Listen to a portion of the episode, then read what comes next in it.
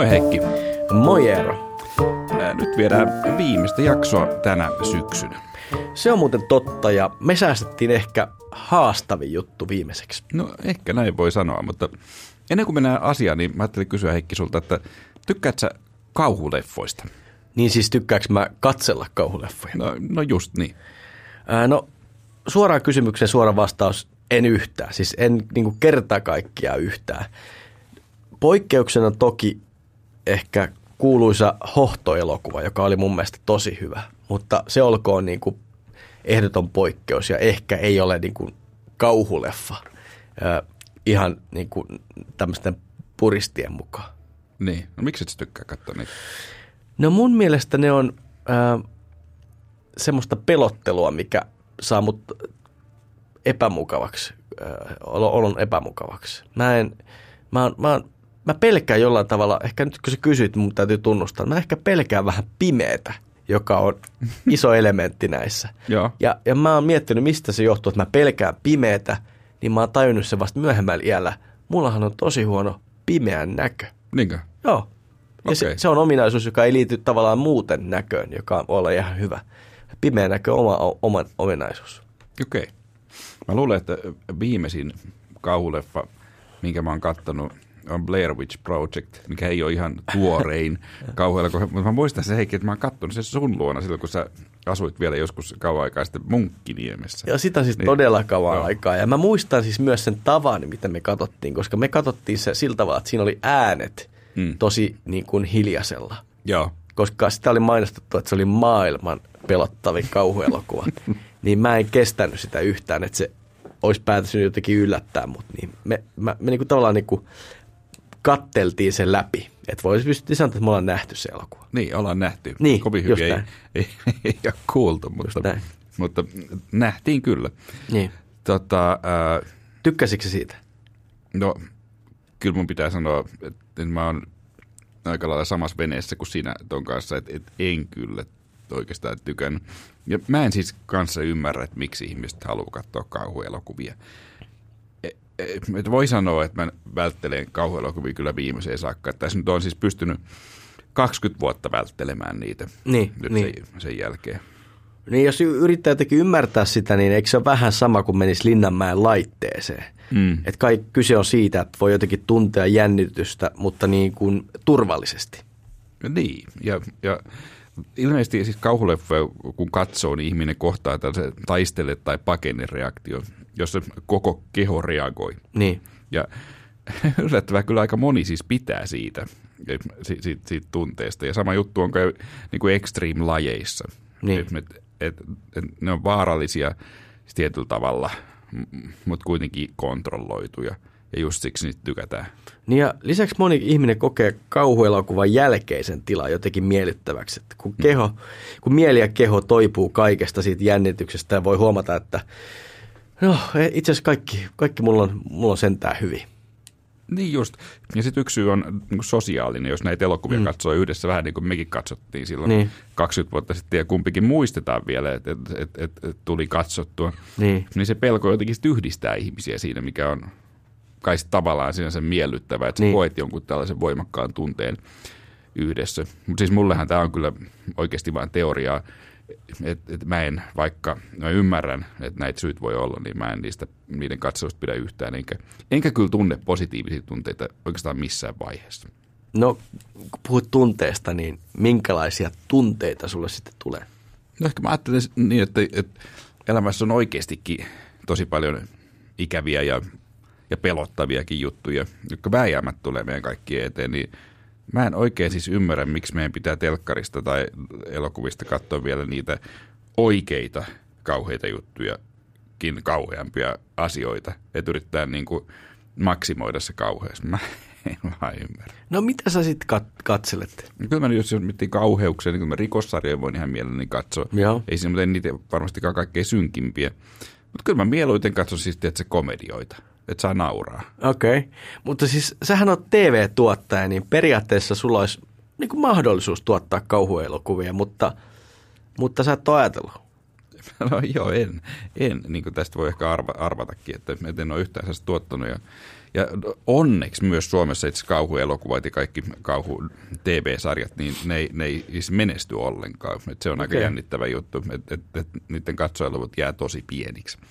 Niin. Suomessa ainakin perinteisesti on ollut näin. Että ei ole senkään takia ollut kiusausta tuottaa mitään tähän genreen liittyvää. Niin se olisi kyllä vähän erikoista, että jos olisi kauhea kiusaus tuottaa kauhuelokuvia, vaikka inhois niitä. no, se on kyllä ihan totta. Et, et mulle he- henkilökohtaisesti tuskin mitään hirveän kovaa kiusausta koskaan tuleekaan. Niin. Mutta mut ehkä pitää kertoa nyt yksi juttu, mikä sitoo nämä kauhuelokuvat meidän tämänkertaiseen aiheeseen. Joo. Oli Viitisen vuotta sitten hotellissa, muistaakseni Lontoossa, ja siellä oli tällainen Vanity Fair-lehti, jota siellä ryhdyin lukemaan. Sitä ei niin kuin normaalisti tällaista lehteä kyllä lue, mutta se hotellissa luki, tiedätkö sen lehden? Tiedän tiet- tietysti, mutta sanotaanko näin, että mäkään en ole sitä ihan viime vuosina niin kuin itselleni kotiin tilannut. Ja sehän on tosi jännittävä lehti, että, että siellä on kyllä siis tosi laadukkaita juttuja. Joo. Mutta sitten kun sä otat sen käteen, niin sitä on tosi vaikea lukea, koska se on aivan täynnä mainoksia. Se on varmaan ehkä 75 vis- minimissään, ehkä enemmänkin, prosent, 75 prosenttia tai 80 85 prosenttia siitä on mainoksia. Sitten ne jutut on siellä jossain välissä. Niin, no ei, kuulostaa hyvältä bisnekseltä. No eikö niin? Mutta, tai en mä tiedä. Mutta mä siellä luin sit sen kiinnostavan jutun, jonka jälkeen tämä tämä tämänpäiväinen aihe Joo. on, on jäänyt mun mieleen jotenkin kuplimaan, että joskus olisi kiva käsitellä. Ja tämä juttu löytyy muuten netistäkin, jos oikein googlaa. Siellä oli kirjoittanut tämän 70-luvun kauhuklassikko elokuva Manaajan ohjaaja William Friedkin. Joo. Ja, ja siis tämä oli varmaan 2016 Joo. julkaistu tämä juttu. Niin tässä jutussa hän meni tapaamaan Italian ja ehkä koko silloisen katolisen kirkon tunnetuinta manaajaa, eli eksorkistia nimeltä Gabriele Amorta. Okei. Varmaan muuten tänään puhutaan eksorsisteista, eksorkisteista. eksorkisteista, niin just, Joo. eksorkisteista, e- eikä siis manaajista. Kumpaakin termiä käytetään, mutta eksorkismi ja eksorkisti on varmaan ehkä niitä toimivampi. Joo, joskus kyllä kuulee jotain eksorsisti, Niin. eksorsismi, mutta, mutta Niin, niin, niin, niin ehkä, mäkin tuossa ehkä, käytämme, Niin, ehkä käytämme jotain eksorkismi niin, niin okei. tota, äh, muotoa. Että sovitaan näin. Mutta mut tässä jutussa tosiaan tämä Friedkin sitten todisti isä Amorthin toimittamaa oikeaa eksorkismia siellä Italiassa. Ja se olikin siis todella vaikuttava ja, ja, ja dramaattinen ja hurja tapaus. Ei kiinnostaa, millä tavalla dramaattinen.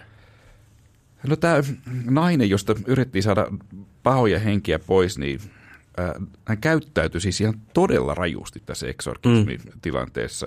Kun, et mennään ehkä myöhemmin vähän vielä näihin ilmenemismuotoihin tarkemmin, mutta hän huusi siinä tunnistamattomalla äänellä, Joo. aivan niin kuin toisella äänellä kuin mikä hänen oikea ääni oli, ja reagoi muutenkin fyysisesti tosi oudoilla tavoilla. Mutta mut sitten kiinnostavaa oli se, eh, eh, että kun tämä Friedkin videoi siis tämän tapauksen, mikä on aika harvinaista, että et, et näitä on päästy videoimaan. Ja hän esitteli sitä, sitä videota aivokirurgeille ja psykiatreille. Ja se oli ehkä siis aika hämmästyttävää, kun itse mä oletin, että, että nämä asiantuntijat olisi keksinyt tälle ilmiölle jonkun luonnollisen selityksen. Mutta siis ei keksinyt. Ja sanotaanko niin, että, että, että kyllä siis lähes ne kaikki asiantuntijat, jotka siinä, joita haasteltiin, niin ne oli aika hämmästyksissään, kun ne näki sen videon. Et, et, kyllä ne löysi siellä tietenkin siis monenlaista äh, ihan fysiologistakin selitystä. Nyt jätti kyllä siis auki sen mahdollisuuden, että siinä tapahtui jotain oikeasti selittämätöntä. Okay.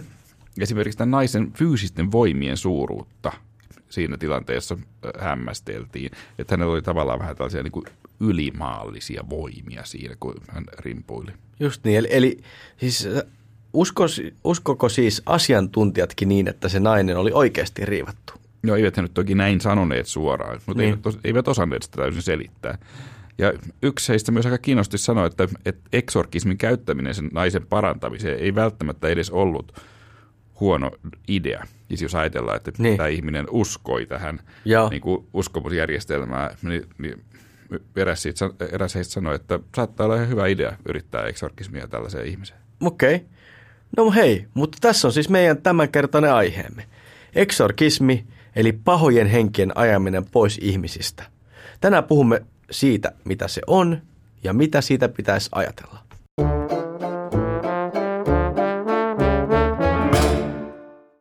Tuossa aluksi puhuttiin siitä, että, että tämä on ehkä hankalin tai ainakin yksi hankalimpia aiheista tähän mennessä. Ja, ää, koska tämä eksorkismihan ei kirkossa oikeastaan koskaan törmää, ainakaan mä en henkilökohtaisesti ole. Ja sen takia Suomestakin on aika vaikea löytää sit tietoa tai suomalaisia esimerkkejä. Niin ja tämä on myös sellainen kenttä, jossa valtavan monia psykiatrisista sairauksista kärsiviä ihmisiä on ehkä vääryydellä leimattu kirotuiksi tai esimerkiksi noidiksi, mikä on voinut johtaa yhteisöstä poistamiseen tai usein historiassa myös esimerkiksi noita vainoihin, joissa noitia tapettiin ihan urakalla. No just näin. Aika usein tuo kuvi meni myös niin päin, että, että joku ihminen kuvitteli jonkun sairauden tai onnettomuuden johtuvan hänen itsensä heitystä kirouksesta ja sitten päätteli, että, että hmm, kukahan tämän kirouksen on minun langettanut, jos on vaikka sairastunut, että siinä oli kirous. Ja, ja sitten lopulta tämä, nämä epäilyt noidat saatiin sitten hengiltä. Just näin. Eli oikeastaan kaikki sanovat, että tämä aihe on vaikea ja myös monella on sellainen mielipide, että tätä ei oikeastaan kannattaiskaan käsitellä myös siitä syystä, että pahat henkivallat tulee ikään kuin liian lähelle. Niin, näinkin joskus kuulee, että näistä puhuminen olisi jollain tapaa jopa vaarallista. Niin, no tavallaan just niin, että paha voisi tulla liian lähelle. Hmm. No mitä sä ajattelet tuosta itse? No en mä voi ehkä muuta toistaa kuin, että on vaikea aihe ja totta kai mä uskon, että tällaisia ilmiöitä on, mutta en mä tiedä samalla tavalla kuin, eh, niin kuin ei, ei tuosta elokuvagenrestä mm. kiinnostunut, niin samalla tavalla mä haluan pitää katse jotenkin valosalla puolella. On, on kivempi jotenkin tempautua valoisiin asioihin kuin tuommoisiin ihan yönmustiin asioihin. Niin mä oon kyllä ihan samaa, samaa mm. mieltä ja se on varmasti to, tosi fiksu.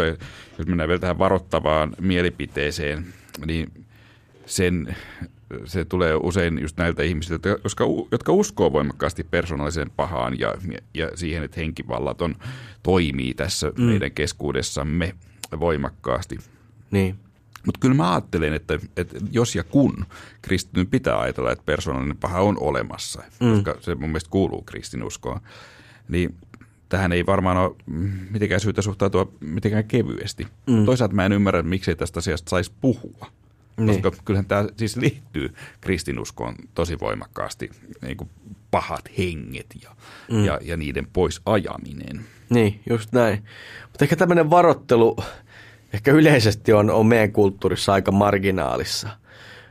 Demoniksi tai piruksi pukeutuminen, se on esimerkiksi Halloween-juhlissa ja naamiaisissa ihan tuosta peruskamaa. Niin, ja ihmiset pukee pienet lapsen, lapsensa demoneiksi. Niin, ja, ja, piruiksi ja muihin. Niin. Joo. Ja se tietenkin johtuu siitä, että Suomessahan aika tosi harva uskoo, että demoneja on olemassa tai paholainen on olemassa. Niin. Ja sen vuoksi tässä saa helposti tämmöisen niin hörhön maine, ja varsinkin nyt Suomessa. Että... Niin kuin näistä ylipäänsä puhuu. Niin, niin, niin. Mä en löytänyt ihan uusimpia tutkimuksia, mutta 10 vuotta sitten 14 prosenttia suomalaista esimerkiksi usko kummituksiin. Aika vähän. Mutta Yhdysvalloissa sama luku on jopa 46 prosenttia, eli, eli puolet, lähes puolet. Niin. Tuo on kyllähän kiinnostavaa tässä myös, kun puhuttiin tästä TV-tuottajuudesta. Myöskään tällaiset kummituksista kertovat TV-ohjelmat ei ole Suomessa menestynyt. Tässähän se syy muuten on, että kun Amerikassa ne menestyy, sulla on kuitenkin puolet amerikkalaisista, jotka uskoo kummituksia Suomessa, vaan murto osa. Niin, hyvä teoria. Joo. niin, niin. Ja, ja ja, mutta eikö tässä eksorkismissa tavallaan ole kyse samasta asiasta kuin kummitukset? Että, että kun eksorkismi on siis sitä, että, että yritetään ajaa ihmistä pois pahoja henkiä tai demoneja. Ja, ja nehän, nehän nyt ei ole tosiaan kaukana kummituksista. Ja mä en löytänyt näille siis suomenkielisiä termejä, niin ne on varmasti olemassa. Mutta tämä eksorkismihan jakautuu siten, että toisaalta nähdään, että on tällainen termi kuin demonic possession, siis englanniksi, eli Joo. demoninen riivaus, se nyt varmaan voi kääntää. Ja et, et, se tarkoittaa sitä, että ihminen on riivattu, että ihmisessä on mm. pahoja henkiä. Ja sitten taas, jos puhutaan kummittelusta, niin puhutaan termillä demonic infestation. No, miten, miten se nyt kääntää, demoninen infestaatio. Eli vähän, infestaatio on sama sana, mitä käytetään vaikka silloin, jos talossa on rottia tai jotain muita tuho, tuhoeläimiä. Mutta Suomessa ei tosiaan ole, Suomi ei kovin hedelmällinen maaperä tälle teemalle, kun näihin asioihin ei siis uskota. Niin, no ju, just näin, mutta, mutta ehkä me voitaisiin vähän puhua siitä, että, että mitäs nämä demonit oikein nyt sitten on ja siis eli nämä pahat henget tai demonit, joita, joita ihmisistä yritetään ajaa pois. Niin kun se ei ole mitenkään itsestäänselvä juttu ja tämä kummitushan tulee tässä vähän niin kuin mukana. Et uskoisi muuta kummituksia, Heikki? Äh, vaikea kysymys. Niin kun, jos sä kysyt näin, että uskonko mä kummituksiin, niin. mä varmaan olisin taipuvainen sanomaan, että mä en usko kummituksiin. Hmm. Äh, uskoko mä siihen, että on, on, on, on olemassa tällaisia niin kuin pahan ilmenemismuotoja, jotka on jotain tämmöisiä hmm. selittämättömiä henkiolentoja tai olentoja, niin äh, mä en ole tätä asiaa hirveästi miettinyt, mutta kyllä mä niinku uskon, että on persoonallinen paha. Mm. Ja mitä siitä niinku seuraa. Niin kai se pitää sanoa, että kyllä niinku, äh, että semmoinen lapsenomainen usko kummituksiin, siihen mä en oikein osaa alle, alle, niin kuin allekirjoittaa, mutta jonkinlainen niin kuin pahan ilmenemismuotoihin, niin kyllä mä siihen uskon. Mites sä? Ja niin, no mulla ei ole kummituksista onneksi kokemuksia, joten mä en osaa, en osaa sanoa. Mutta mut, mennään pian to, näiden pahojen raamatullisuuteen, että jos mä nyt otan, ajattelen, että, että kummitukset ja pahat hengit olisi jollain tavalla sama asia, ja jos nyt mm. ajatellaan, että kuuluvatko ne kristinuskoon, niin ehkä ne voi jopa kuulua. Mm. Mm. Niin, ehkä kummitukset ansa, ansaitsee ehkä ihan oman, oman jaksonsa. Niin, totta. Ehkä vaikka ensi vuonna sitten, mutta jatketaan tätä jaksoa nyt kuitenkin tätä. Niin. No usein kun puhutaan eksorkismista, ajatellaan, että demonit on langeneita enkeleitä. Ja tämä onkin hyvin yleinen tapa ajatella. Siis, että Jumalalla on puolella enkelit ja saatanalla demonit. Mutta se ei ole mitenkään itsestään Niin, kristiuskossa. Että esimerkiksi vanha testamentti ei ei ilmeisesti tunnu näkevän demoneita ihan näin. Mm. Ja ää, demoneihin ja uskoon pahoista henkistä siihen sekoittuu elementtejä tosi monista uskonnoista. Mm. Ja sehän on aika kiinnostavaa, että, että voi että lähes kaikissa maailman uskonnoissa on uskottu pahoihin henkiin mm. jolla, jollain tavalla, tai ainakin ne on sekoittunut se Joo. usko pahoihin henkiin moniin uskontoihin. Ja jos puhutaan kaikkein, en tiedä voiko sanoa, että primitiivisimmät uskonnon muodot, voiko tai saako niin sanoa, mutta jos puhutaan vaikka animismista, niin sehän antaa niin kuin tosi ison painoarvon nimenomaan pahoille hengille. Niin. Eli no, pahat henget eivät, ei ole niin kuin pelkästään nyt ainakaan kristiuskoon kuuluva juttu. Ei. Nyt kun puhutaan näistä kirkon ihmeellisimmistä tarinoista, niin siis pahojen henkien pois ajaminen, sehän on Jeesuksen määräämää työtä. Jeesus tosi monessa kohtaa evankeliumissa antaa vallan ajaa pois pahoja henkiä ihan suoranaisesti käskee. Niinpä. Siis evankeliumit kuvaa useassa kohdassa, kuinka Jeesus antaa 12 apostolille vallan ajaa pois pahoja henkiä ja suoraan niin kuin määrää apostolit tekemään näin. Just niin. niin. Ja sitten sit on siis myös yksi raamatun ihmeellisimmistä kohdista, jossa Jeesus ajaa kahta miestä vaivaa, vaivaavat pahat henget sikalaumaan ja siten syöksyy, sitten nämä syöksyy jyrkennettä alas järveen ja hukkuu. Oh, se on, mua on mietityttänyt kyllä. Että, se on ollut niin kuin hurja näky. Niin, että, että, että miksi se piti tehdä niin. tehdä niin. Ja sitten myös apostojen te- tekojen, sieltä löytyy tällainen jännittävä kertomus, jossa Paavali ja Siilas tapaa orjatytön, jossa on tietäjä henki. Mm. Se on siis tällainen, Ilmaus. näin. Niin, Joo. Et, ja tämä tyttö osaa tämän hengen ansiosta siis ennustaa ja hankkii näillä ennustuksilla hyvät rahat isäntäväille. Ja ja sitten tässä on se kohtaus, jossa, tai useaan otteeseen tämä tyttö huutaa, siis osoittaa Paavalia ja, ja Siilasta ja sanoo, että nämä miehet ovat korkeimman Jumalan palvelijoita ja osoittavat teille pelastuksen tien. No jostain syystä Paavalilla, Paavali menettää kärsivällisyytensä tähän tyttöön ja henkeä ja hän ajaa hengen pois. No sen seurauksena tyttö ei enää osaa ennustaa, minkä seurauksena isäntäperhe menettää siis tulon lähteensä. Ja sitten Paavali ja Silas joutuu vankilaan. Niin, on jotenkin tosi kiinnostavaa, vaikka se henki hän sanoo tämän tytön kautta ihan oikein, mm. oikean asian, mutta silti kuitenkin Paavali päätyy ajamaan sen hengen, hengen siitä pois. Joo, joo. Ää, ja mutta tosiaan siis pahoja henkiä, niitähän on pelätty myös ennen Kristusta, että et se ei ole mitenkään moderni asia, niin kuin tuossa ehkä tulikin jo sanottua. Ja, ja, ja myös siis se kulttuuri, missä Jeesus eli, niin myös juutalaiset harjoitti manaamista, näiden pahojen henkien pois ajamista. Että se oli täysin luontevaa siinä Jeesuksen ajan ää, kristinuskossa ja apostolien ajan. Niin. Hyvin laajalle on levinnyt esimerkiksi ajatus pahasta silmästä. Siis ajatuksesta, että joku voi katseella langettaa kirauksen. Eli Jeesus eli aikana, jolloin pahat henget otettiin tosissaan. Eli raamattu ja pahat henget kuuluvat kyllä olennaisesti yhteen. Just näin. Ja siis kyllä lähes koko ajan, kun kirkko on ollut olemassa, niin ky- kyllä pahoihin henkiin on uskottu. Mm. Ja sen takia, jos nyt ajattelee olemassa kristitty, niin pahoihin henkiin täytyy jollain tavalla suhtautua. Niin. Se on niin. varmasti varmasti näin. Ja, ja varmasti kaikilla kristityillä onkin joku tapa suhtautua siihen. Et yksi ääripää on varmaan ajatella se, että, että kieltää kokonaan sellaisen ilmiö, ilmiön olemassaolon, että, että se on taikauskoa tai että se ei kuulu meidän, meidän aikaamme tai että me, me ollaan opittu ymmärtämään, että, että kyse on sairauksista eikä, eikä pahoista, pahoista hengistä. Mutta niin. sitten taas toisella puolella edelleen kyllä ilmenee siitä että sellaista uskoa, että, että suurin osa tai suuri osa sairauksista ja, ja psyykkisistä sairauksista johtuu nimenomaan pahoista hengistä. Joo. No me ollaan aina välillä tutustuttu tähän evl.fi-sivustoon, eli, eli evankelisen luterilaisen kirkon internet-sivuihin. tota, no siellä sanotaan riivaajista seuraavaa. Siis siellä sanotaan näin, että paha on yhä olemassa – mutta kun puhutaan hauraiden ja heikkojen tai vakavasti sairaiden elämän edellytyksistä tai mielisairauden syistä, on puheet pahoista hengistä ja riivaajista syytä jättää kokonaan pois. Ja juttu jatkuu näin. Luterilaisen kirkon sielunhoitotyössä nojataan kliiniseen psykologiaan ja sen käsitteisiin. Siinä tärkeää on ihmisen kuunteleminen ja kunnioittaminen.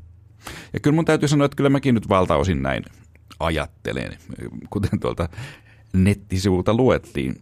Mutta kiinnostavahan on, että luterilaisen kirkon kastekaavaan kuuluu tavallaan eksorkismi. Niinpä. Siis Lutherin alkuperäisessä kastekaavassa sanottiin ihan suoraan, että lähde ulos, sinä saastainen henki ja anna tilaa pyhälle hengelle. Ja sehän on suoraa puhetta ja tämä oli käytössä, käytössä siis 1800-luvulle saakka tämä mm. muoto. Ja sitä kutsutaankin tai on kutsuttu pieneksi eksorkismiksi – Mm. Ja kyllä voi ajatella, että se tavallaan kuuluu kastekaavassa yhä, ei kuitenkaan ihan näin selvästi. Se kuuluu erityisesti kaavan tässä versiossa, että vapauta pimeyden vallasta, kirjoita hänen nimensä elämän kirjaa ja johdata häntä valossasi. Eli tavallaan voi ajatella, että nykyluterilaisessa kirkossa eksorkismi näkyy vain kasteessa. Ja nyt mä mietin, niin kyllä siis munkin lapset, kun ne on kastettu, niin on käytetty kaavaa, jossa on puhuttu, että – vapauta hänet, tota, luovutko perkeleestä ja kaikista hänen töistänsä. Kyllä siinä aika suoraan on asiat sanottu. Niin, mutta sä ootkin se Gneesio luterilainen, niin kuin meidän ahkeria, ahkeria kuuntelijat muistaa. Gneesio. Niin. Joo. No joo. Äh, mutta kun puhutaan eksorkismista, niin ei voi ohittaa katolista kirkkoa, koska sen alaisuudessa eksorkistit on järjestäytynyt ihan toisella tasolla kuin muissa kirkkokunnissa. Ehkä tässäkin voi todeta, että tuskin kukaan tai harva rivikatolinenkaan eksorkismi juuri koskaan törmää, mutta, mutta siis katoliskirkossa on olemassa eksorkismin virallinen kaava, ja eksorkistit on siellä järjestäytynyt omaksi, siis niillä on oma järjestö, niin kuin tuossa jo sanoinkin. Niin. Kirkossa ajettu Jeesuksen ohjeiden mukaan pahoja henkiä ihmisistä kautta aikojen, mutta vuonna 1614 asiaan tehtiin ensimmäiset ohjeet. Nämä myöhemmin päivitettiin vuonna heti perään vuonna 1999.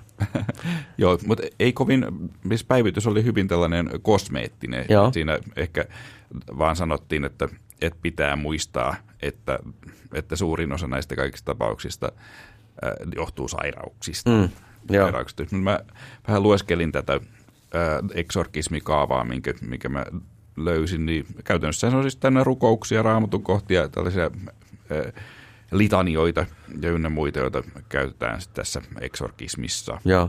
ja tosi moni näistä rukouksista on sellaisia, joissa hyvin suoranaisesti käsketään näitä demoneja poistumaan ihmisestä. Joo. Kuulemma tämä koko eksorkismikaavan lukemiseen menisi noin tunti, mutta useimmat eksorkistit käyttää sitä vain soveltuvia osia, erityisesti juuri näitä rukouksia. Mutta ehkä me voitaisiin seuraavaksi puhua lisää just tästä, eli mitä eksorkismi on siis ihan käytännössä? Hyvä idea. No me puhuttiin alussa 70-luvun alun kauhuleffasta Manaaja. Ja mun pitää kyllä tunnustaa, että mä en ole kyllä nähnyt sitä. Mutta onko sä nähnyt sen?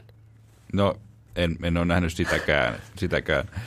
Mutta eli, eli me puhutaan asiasta, josta me ei tiedetä. No, ju, ju, ju, juuri näin, mutta, mutta kun kuulijat olette näin pitkälle tulleet, niin, niin jatkakaa nyt meidän kanssa joo, joo. loppuun asti. Mutta kyllä siis tätä valmistellessa katselin siitä kyllä joitakin pätkiä. Joo. Ja aika jännittävästi. Sitä on siis kiitetty siitä, vaikka sehän on, on monelta osin liioteltu ja, ja, ja, ja, ja siis, siis tosi karmiva, tosi karmiva leffa. Mutta mut, mut katsotaan, että se on aika uskollinen ja tarkka eksorkismin kuvaus, mitä tulee näiden pappien toimintaan. Että just tässä Vanity Fairin jutussa, mitä mä alussa siterasin, niin tämä sitten edesmennyt eksorkisti Gabriel Amort, niin hän, hänkin kiitti sitä elokuvaa, että, että se oli itse asiassa niin kuin ihan melkein para, paras kuvaus eksorkismista, mitä, mitä on. Joo. Aika jännä. Siis va- vaikka mä en ole nähnyt tätä elokuvaa, niin sen mä tiedän, että tuon elokuvan käsikirjoitus perustuu löyhästi, siis ihan todelliseen tapahtumaan, mutta mitä ilmeisemmin se todellinen tapaus elokuvan pohjalla ei ollut lainkaan näin dramaattinen. Niin, se oli, se oli joku tapaus tällaista 40, olisiko ollut vuodelta 49, tällainen poika, joka oli, koettiin, että oli riivattu. Ja häntä niin. Mutta siis Manaja-elokuva joka tapauksessa toi tämän ilmiön valtavirtaa ja sen jälkeen varmaan osittain juuri tästä elokuvasta johtuen eksorkismi rupesi tekemään uutta nousua ja moni ihminen koki tarvitsevansa niin kuin kirkon apua demonien karkottamiseen. Niin, ja käytännössä, ää, ja no sen, senkin voi sanoa, että, että oikeastaan ja melkein kaikkialta, mitä, mitä mä tutkin, niin tämä sama tarina kyllä toistuu mikä on myös tässä se eksorkismi kaavan alussakin jo. Joo. Katolinen kirkko ei siis lähtökohtaisesti usko, että, että jos ihminen tulee ja väittää, että hän on riivattu, niin lähdetään siitä, että sitä ei uskota, että, että ihminen olisi riivattu, vai kaikki muut vaihtoehdot pitää selvittää sitä ennen. Joo. Ja äh, tällainen prosenttimäärä, mitä mä paristakin haastelusta luin, on, että, että moni eksorkisti sanoo pitävänsä vain muutamaa prosenttia tapauksista todellisina riivaustapauksina. Okei, okay, eli siis todella harva. Joo. Ja jos ajatellaan monia nykyisin hyvin ymmärrettyjä sairauksia, kuten skitsofrenia tai vaikka epilepsia, niin menneen aikoina myös tällaiset sairaudet ymmärrettiin demonia aiheuttamiksi. Niin, mutta eikö se tavallaan ole niin kuin ihan ymmärrettävää, jos ei ole tällaista ikään kuin lääketieteellistä niin. ymmärrystä ja käsitystä, että mistä joku ihminen ryhtyy ikään kuin, että hänellä on vaikka niin kuin useampi persoonallisuus niin. skitsofreniasta tai sitten epi, epileptikko, niin. että et tällainen ajatus voi, että ottiko, ottivatko pahat henget hänestä vallan. Mutta onneksi tiedetään, että näin ei ole. Ja. Näin on, se on tavallaan ymmärrettävää. Ö, mut, ja eksorkismi on varmasti ollut monel, siis, siis puoskarointia monessakin mielessä ja. E, historiassa tai monta kertaa. Mutta ainakin nykyisin sitä, tätä puoskarointia pyritään välttämään viimeiseen, viimeiseen asti. Ja. Ja sitten ehkä päästään kysymykseen, että missä tilanteessa tämä eksorkismi katsotaan välttämättömäksi? No, usein katsotaan, että kolme merkkiä on merkit riivauksesta. No ensinnäkin ihmisellä voi olla luonnottomat voimat. Toisaalta hän voi ymmärtää kieliä, joita hän ei luontaisesti osaisi, tai hän voi tietää asioita, joita ei normaalisti voisi tietää. Just niin, että, että on puhuttu vaikka että se voi ilmentyä vaikka näin, että ne tietää tämän eksorkistin henkilökohtaisia asioita niin kuin mm. yllättävällä tavalla. Joo. Mutta, mutta tietenkin tämäkin voi kuulostaa vähän niin kuin mielivaltaiselta määritelmältä kaikki tämä, että, Joo. että, että miten voimme tietää, että joku ei osaa jotain kieltä ja näin. Joo. Mutta sitten lisäksi ajatellaan, että nämä riivatut ihmiset ne ei siedä mitään pyhää, kuten ää, esimerkiksi rukousta, Jeesuksen tai Marian nimeä, krusiviksiä, ynnä, muuta. Että ne, ne kavahtaa jo, jollain tavalla näitä. Että se on myös yksi tällainen merkki, mitä, mistä on lukenut. Joo, ja ilmeisesti on myös näin, että useimmat eksorkismin kohteet eivät itse koe näitä demoneita, vaan silloin kun ne ikään kuin ilmestyy, ihminen joutuu tiedottomaan tilaan. Joo, ja tämä oli esimerkiksi tässä, just tässä, tässä haastattelussa, mitä nyt monta kertaa tässä siteeraa, niin. siteeraa että kun tämä nainen joutui tähän kohtaukseen, se tuli tämä ikään kuin riivauskohtaus, mikä se nyt olikaan, niin ja puhuu tällä erikoisella äänellä, niin se ei muistanut siitä mitään sen jälkeen. Mm, Okei. Okay. Ja tota, ää, mut, kyllä mä sitten mietin kanssa, että se, että ihminen ei itse tunne niitä demoneita, mm. mikä mä nyt on sanomaan, että onko se näin, mutta eikö nyt voi ajatella, että sekin voisi antaa jonkinlaisen mahdollisuuden jonkinlaiselle hengelliselle mielivallalle tai väkivallalle, että, että sanotaan jollekin, että sä nyt oot riivattu, vaikka et nyt itse koekaan asiaa näin. No se on ihan totta. Ja kertomuksia tällaisistakin tapauksista on olemassa. Siis että eksorkismin ansiosta hoidettava ihminen on lopulta kuollut. Joo, jo, jo, joitakin tällaisiakin, tällaisiakin mm. kyllä, kyllä lukee. Et, nyt kun puhutaan katolisesta kirkosta, niin en osaa eritellä, mitkä näistä nyt sitten on katolisen kirkon tekemiä näistä kaikista ja, ja, ja miten yleisiä tai harvinaisia tällaiset surulliset tapaukset on, mutta esimerkiksi siis tällaisia on ollut, että, että on ollut vaikka joku just oikea sairaus, vaikka autismi, mm. ja sitten jos on altis tällaiselle, tällaiselle käsittelylle, niin kyllä se aika pahalta kuulostaa. Niin. No aika moni näistä eksorkismeista on kertomusten mukaan todella dramaattisia. Siis kun puhutaan näistä yliluonnollisista fyysistä voimista ja usein kuulee myös, että nämä riivatut ihmiset huutavat ja, ja puhuvat tunnistamattomilla äänillä. Joo, ja tässä on tällainen yksi yhdysvaltalainen tota, eksorkisti, joka antaa tosi paljon haastatteluja nykyisin ja, kertoo, on kertonutkin näistä dramaattisista tapauksista, niin hän kuvasi tällaisia, tota noin, no hän ensinnäkin sanoi, että vain muutama prosentti näistä eksorkismitapauksista on todella dramaattisia, mutta dramaattiset sitten onkin hurjia. Että hän tässä haastattelussa kuvasi, että jotkut ihmiset olivat oksentanut nauloja, joku oli oksentanut sammakon, jotkut, joku oli oksentanut valtavat määrät spermaa. Aika rajoa. Ehkä jopa tämmöistä TMI-osastoa. Need too much information. Niin, just. Siitä se lyhenne, joo, just niin. Joo, no, tavallaan vähän, vähän samaa mieltä, mutta, mutta näitä juttuja kyllä tuolla aika paljon on. Aika paljon on, mutta todella nämä drama- oikein dramaattiset keisit ilmeisesti on kuitenkin aika harvinaisia. Että, et eikö me ensin sanottu, että vain pari prosenttia ihmistä, jotka hakee eksorkisesta apua, ne otetaan vastaan. Ja jos niistäkin vaan pari prosenttia on tuollaisia tapauksia, niin niin, eli, eli to, tosi harva, tosi harva. No, jos näihin nyt on luottaminen näihin, niin. näihin tota, haasteluihin. Niin. Mutta eikö toi nyt tunnu ihan ymmärrettävältä? Ei mun tuttava piirissä ainakaan ole yhtään tällaista tapausta. No ei, ei munkaan ainakaan, että tietäisin. Mutta mut siis tosiaan netistä ja YouTubesta sieltä löytää kaikkea. Jonkin verran, verran löytyy myös näistä tapauksista tehtyjä videoita, jotka on kyllä aika ikävän näköisiä. Ja niistä on tosiaan kyllä, no niitä kun katsoo, niin vaikeahan niistä on lähteä mitään diagnosoimaan tai sanomaan mitään tarkempaa. Että, että usein niissä ihmiset tosiaan kouristelee ja huutaa ja, ja, ja sitten erityisesti jos pappi koskee niitä krusifiksilla, niin silloin, silloin vasta tuleekin oikein kunnon reaktio, he siihen reagoivat. No niitä on tosiaan aika vaikea analysoida, kun en ole itse minkälainen psykiatria ekspertti. Ne on aika rajuja, mutta ei videokuvasta ole mahdollista sanoa, että onko siinä kyseessä todellinen riivaustilanne käynnissä. Se on ihan totta. Mutta kiinnostavaa, että Suomessahan on ollut jonkin verran näitä katolisia eksorkisteja.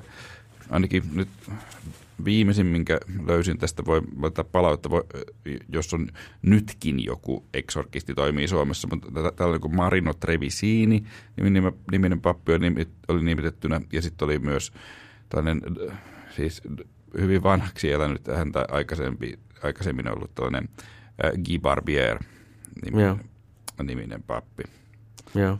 josta teki muuten äh, Helsingin Sanomatkin juttua kymmenisen vuotta sitten. Joo. Suuri osa tota, ää, tämän Marino Trevisinin asiakkaista oli muuten luterilaisia. Joten on aika kiinnostavaa, että katolisella kirkolla on tavallaan tässä asiassa jonkinlainen monopoliasema. No just näin. Niin. Me ehkä me luettiin tuolta EVL-sivuilta, miten au- autoritäärinen nyt tämä on tämä nettisivusto, mutta Mm. joka tapauksessa kuitenkin, Niin. että luterilaisuuden suhtautuminen Niin. on, on hyvin e- erilainen. Tämä, mutta tämä Guy Barbier, se sanoi tässä Hesarin haastattelussa, että, että hän joskus pystyy myös keskustelemaan, tai pystyi keskustelemaan niiden demonien kanssa, jotka oli ihmisessä. Että, ja sitten oli tällainen aika jännittävä lainaus, että eräs demoni oli sanonut hänelle, että helvetissä me demonit ovat ypö yksin, mutta eivät kuitenkaan halua sieltä pois. No Toi on kyllä kiinnostavaa. Siis tosi monessa kertomuksessa demonit ikään kuin puhuvat omalla äänellään ihmisten kautta. Joo, ja tuossa viime kesänä muuten teki tämä meillekin vierailu katolinen, voisiko nyt sanoa vaikuttaja Emil Anton, teki juttua, juttua näistä ja teki haastattelun italialaista, äh, italialaista eksorkistista ja sen voi muuten löytää Emilin ja muutaman muun katolisen ylläpitämästä hapatusta.net blogista tällainen äh, vinkki. Joo. No hei, mitä meidän pitäisi nyt ajatella tästä aiheesta? No hyvä kysymys. Joo, kyllähän tämä on tosi kiinnostava maaperä, mihin tässä nyt päädytään. Ja vielä palaan noihin kummituksiin, näin kyllä mäkin olen lapsille sanonut, että kummituksia ei ole olemassa, mutta, mutta sitten samalla jotenkin pitää kristittynä nyt suhtautua tähän Jeesuksen kehotukseen ajaa pois pahoja henkiä. Että mitä, mitä me si- siitä nyt ajatellaan. Joo, siinä on jonkinlainen ristiriita, mutta jos lapsi vaikka näkee pahoja unia, niin tilannetta ei nyt välttämättä helpota tämän jakson kuuntelu. Niin, että älä, älä, älä, älä nyt huoli ollenkaan. Että kun isä pistää nyt yhden podcastin pyörimään, niin kuuntele se ja sitten jutellaan sitten sen jälkeen. Joo, joo. No tää, tää, mun mielestä tämä on, niinku, tää on vähän semmoinen niinku epämiellyttävä aihe, että, eh, jonka mielellään sulkisi pois elämästään. Ja, ja onko se nyt niin paha asia toisaalta? Että kyllä, eikö niin, että kyllä kristitty voi luottaa siihen, että on näiltä asioilta myös turvassa? No just näin. Just näin. Ja, ja siihen varmasti, varmasti voi luottaa, että, että tavallaan sellainen ikään kuin turha pelko näistä asioista, niin se ei varmasti ole missään, missään kohtaa aiheellista mm. siis, siis kristitylle.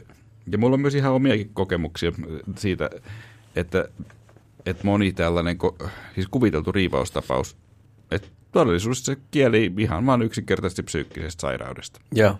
jos ajatellaan vaikka psy- psykoosia, niin ihminen voi nähdä vaikka mitä näkyjä ja kuvitella ne aidoiksi. Et sen takia ei todella kannata lähteä hengellistämään niitä sairauksiaan.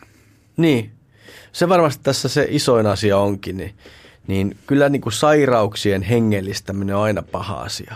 Ja uskoi näihin asioihin tai ei, niin eksorkismin pitää olla aivan viimeinen asia, mitä kokeilee. Muutenhan tässä niin kuin voi käydä vähän huonosti.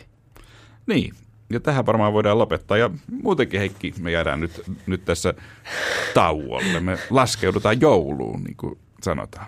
Niin, niin. Ja hei, vielä joululahjan vinkkikin äh, on meillä. Ja voitte varmaan arvata, mikä se on. Meidän kirjaa Kirkon ihmeellisemmät tarinat saa äh, kirjakaupoista ja netti, internetissä toimivista kirjakaupoista. Mm. Ja siellä saattaa olla vaikka alennuksia. Niin, En tiedä. Ei, tai jos ei ole, niin se voi ostaa täyteen hintaan. Joo, joo. Ja niin yksi vinkki vielä. Me luvattiin mainostaa tästä mainiota kirkkohistorian kahinaa blogia. Ja se löytää esimerkiksi Facebookista. Nyt kun meitä ei ihan hetkeen ehkä voi tässä kuunnella, niin siellä on tosi tällaisia kiinnostavia ja hauskoja tarinoita säännöllisesti. Ja myös paljon juttuja Suomen kirkkohistoriasta. Siis Suomen kirkkohistoriasta nimenomaan hauskasti ja populaaristi kerrottuna.